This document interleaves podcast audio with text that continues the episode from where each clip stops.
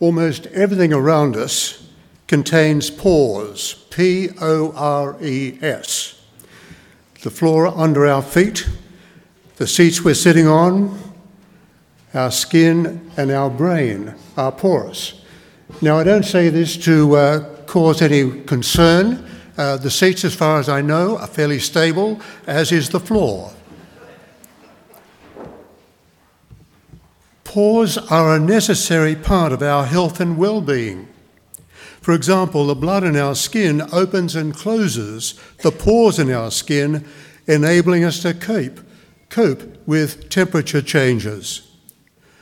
Pores are a necessary part of a material world around us. So, a little over a week ago, walking through the Desert Botanical Gardens in Phoenix, I learned that the saguaro, if that's the way you pronounce it, the, sagu- the saguaro cactus have little pores in their skin that collect carbon dioxide. Now, while most plants open their pores during the day, cacti and other nocturnal plants open their pores at night. There are also pores on the Earth's surface that enable the movement of vital water that sustains life. Interestingly, scientists are exploring ways to store climate gases responsibly in the Earth's surface. In particular, high level research is being carried out using mathematics and natural sciences to solve ways to store carbon gases in porous rocks beneath the sea.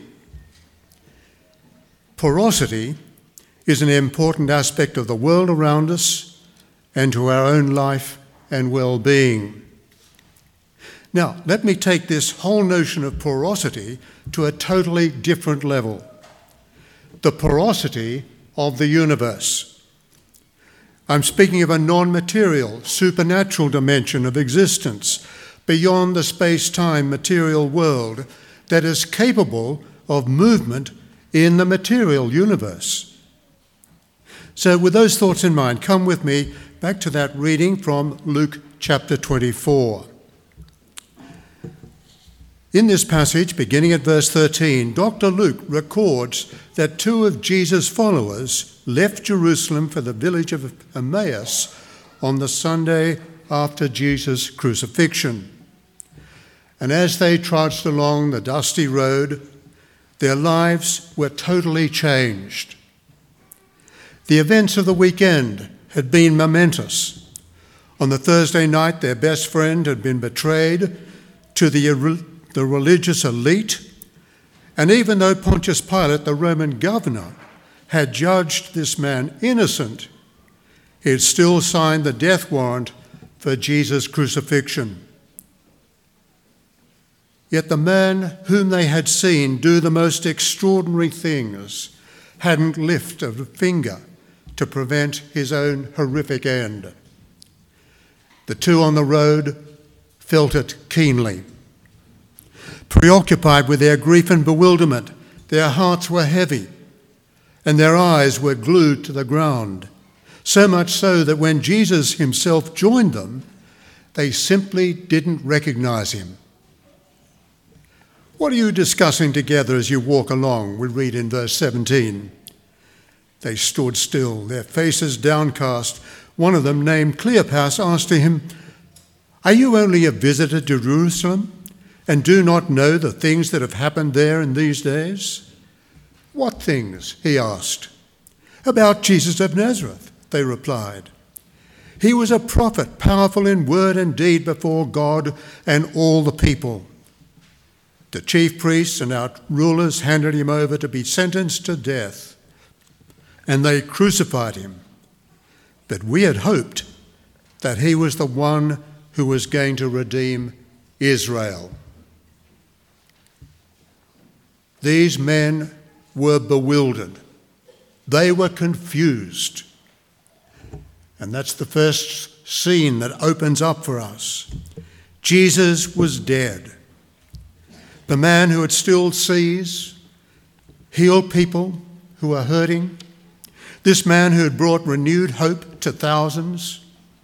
This man who dared to speak out against the hypocrisy of the religious elite was dead. They'd seen him taken from the cross. They knew where he had been buried.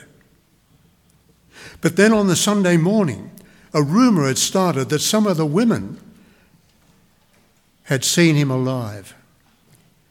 And that was a bit far fetched, they thought. Two of them had gone to the tomb and found it empty, but they could only guess what might have happened. Jesus had left them so many riddles. Who really was he? Had he spun them a huge lie? Maybe he wasn't the man from heaven that they'd come to believe. Maybe the universe isn't porous after all. But look at what the stranger said in verse 25. Though foolish men and slow of heart to believe all that the prophets have spoken. Was it not necessary that the Christ should suffer these things and enter into his glory? Now, Jesus doesn't seem to be very sensitive to their feelings at all. It's worth noting that sometimes the best counselling is not so much the listening ear or the neutral word of comfort, but a sharp word of rebuke. And that's what's happening here. But Jesus' words aren't all that hard. How foolish, how dull witted you are, he is saying. They're words of rebuke, sure, but they're also words of endearment. Think through the evidence, he's saying. Think through all he and the prophets had said. Didn't you hear that the Messiah hadn't come this time to be pre- treated as a prince or a king? Didn't you learn that Jesus' commitment to serve all men and women would mean betrayal, injustice, and death? Didn't he also go on and speak about resurrection? God wouldn't let him rot in the grave. His tomb would be empty. Not because his body had been removed or stolen, not because he'd recovered consciousness, but because God would raise him from the dead. The universe is porous. The Creator God can enter it and involve himself in it, as and when, as whenever he chooses. You're not thinking, Jesus was saying to these two, remember. Aren't there moments where, like this, when we're faced with some of the harsh realities of life betrayal, injustice, job loss, a sudden death we become preoccupied. We can't see that any good will come from those dark hours. It's very easy in those dark moments of life to forget that Jesus promises that He will be with us, come what may. It's very easy to forget God's promises, that He'll bring good for those He loves, even in the blackest moments of life. It's so easy to forget that God is about resurrection, new life, new hope. And yet, what do we often do when we hit rock bottom? We can lash out at God and harden our hearts. Or we might try to reach God by treading the path of mysticism and meditation and even if we've professed a faith for many years, we can wonder if our relationship with God is right. We might wonder whether there's anything else we should be doing. Should I fast and pray? Should I do more good works? Perhaps I should go to, to communion more often. Perhaps that's why God is not answering my prayers, we might feel. But what did Jesus do? With the two who were so confused, so bewildered on the road to Emmaus that day. he went on to educate them. Bewilderment, a sharp rebuke from Jesus, education. Beginning with Moses, we see it in verse 27. Beginning with Moses and all the prophets, he explained to them what was said in all the scriptures concerning himself. For the two on the road, Jesus' death seemed a tragic finale to a brilliant career. They were right in thinking that Jesus was the Messiah, the Christ, but they were wrong in understanding what that meant. They hadn't listened to his teaching. They hadn't understood the scriptures, the law, the prophets, and writing of the Old Testament, as we would call it. They expected the Messiah to be a political figure that he would be greater than the great King David and lead Israel to world victory. Rome would be crushed. Like many of us, they hadn't taken in the plain meaning of the scriptures. Jesus needed to take them through, should we say, an introduction to the Bible course to help them understand from the whole movement of, of God's revelation that we find throughout Scripture, beginning with Genesis and moving right through, so that they would begin to understand why he had to suffer and die. So he would have talked to them about Moses, the exodus from Egypt, and God's con- commitment I will be your God and you will be my people. He would have spoken about the warnings of Deuteronomy. If Israel broke the law, it would lose God's friendship and blessing. He would have spoken about Isaiah's words concerning God's servant, who would bear our sins and griefs when he died. He was spoken about Ezekiel who spoke of resurrection.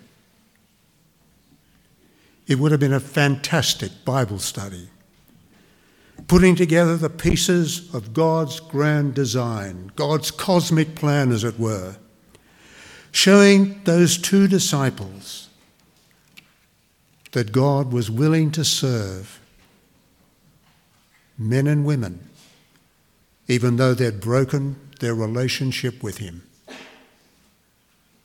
God is a God who's committed to serve our best, very best interests, no matter the cost. That's how much He loves us. Our Creator God is willing to serve us, you and me. Jesus' death was not a matter of his being crushed by the might of Rome or by ruthless religious leaders in Jerusalem. It was God's predetermined rescue plan. It had to happen this way. Back in the book of Leviticus, chapter 17, and verse 11, we read, Without the shedding of blood, there can be no forgiveness of sin. Thomas Cranmer. Pardon a little bit of Anglican talk at this point. Thomas Cranmer, Archbishop of Canterbury, in the reigns of Henry VIII and Edward VI of England, explained Jesus' death in the Lord's Supper as the one perfect and sufficient sacrifice, oblation, and satisfaction for the sins of the whole world.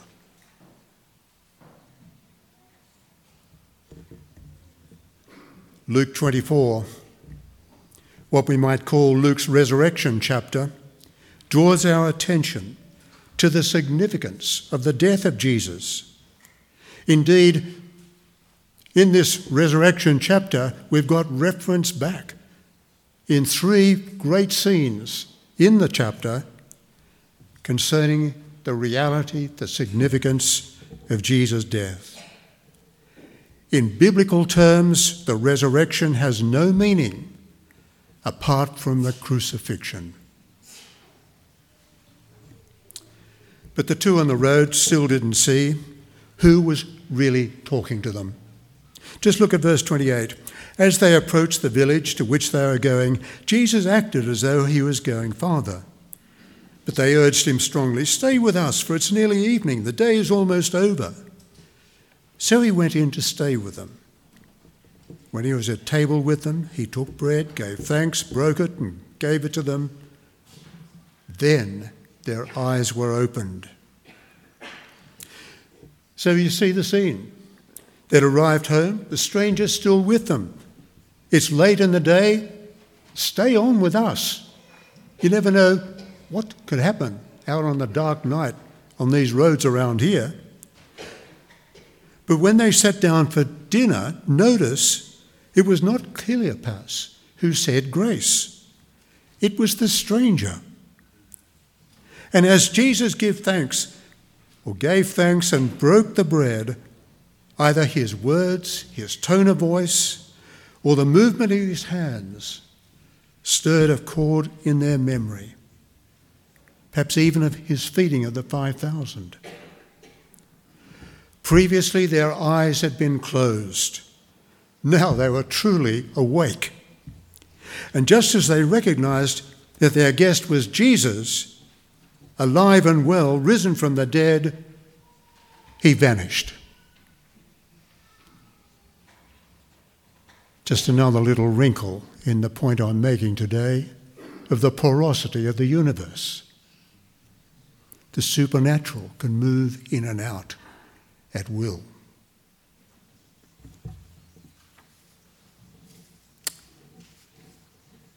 In their awakened state, the two on the road, now at home, suddenly reflected Did not our hearts burn within us while He talked to us on the road, while He opened to us the Scriptures? The living Word of God had been speaking with them reaching their minds and their hearts. They were touched to their hearts by what? God's Word. Friends, we do live in a porous universe where the supernatural moves within the material the Creator God is speaking, is a speaking God who reaches our minds and hearts through His Word, His written self revelation that we know as the Scriptures. To use Paul's expression in 2 Timothy chapter 3, the Bible is God breathed. The world around us is in tumult, and people everywhere are looking for hope It's one of the reasons for the drugs, the opiates, and people are indulging in everywhere. Do you know, on the New York subway, there are sometimes notices called Poetry in Motion. On one occasion, Matthew Arnold's poem, Dover Beach, was posted. It's a marvellous poem where Matthew Arnold identifies the hopelessness of many a human heart. The world which seems to lie before us like a land of dreams, so various, so beautiful, so new, hath really neither joy nor love, nor light, nor certitude, nor peace, nor help for pain. And we are here as on a darkling plain, swept with confused alarms of struggle and flight, where ignorant armies clash by night. Where in the world today do you look for hope? In political or economic or social solutions? I want to say that there is no real answer apart from the message of Good Friday and Easter Day. In Jesus' approach to the two on the Emmaus Road, those two who were so bewildered, he began with a rebuke, asking them questions.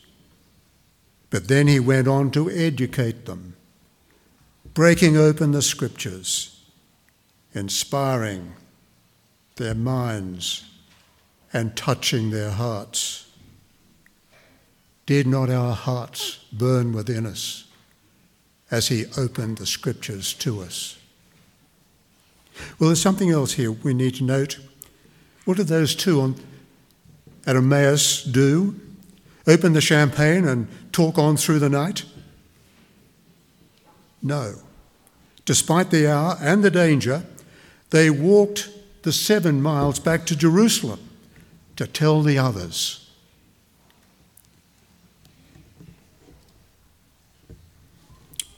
Churches deserve to have ministers who believe the scriptures to be the Word of God and who are well equipped to explain them. Churches that have such ministers or pastors as you have here will grow because people will be hearing God's word and feel its impact, not just in their minds, but in their hearts. People who are awakened to the riches of God's love through a clear understanding of the meaning of Jesus' death and resurrection will have joy in their hearts because they have hope.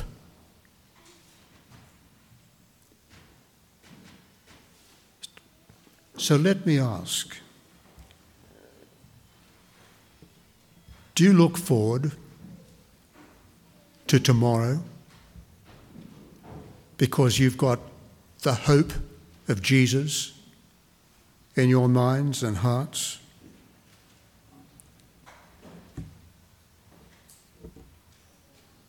Do you have hope? Can you truly say, as in fact the two on the road said to everyone back in Jerusalem, Christ is risen. He's risen indeed. Hallelujah.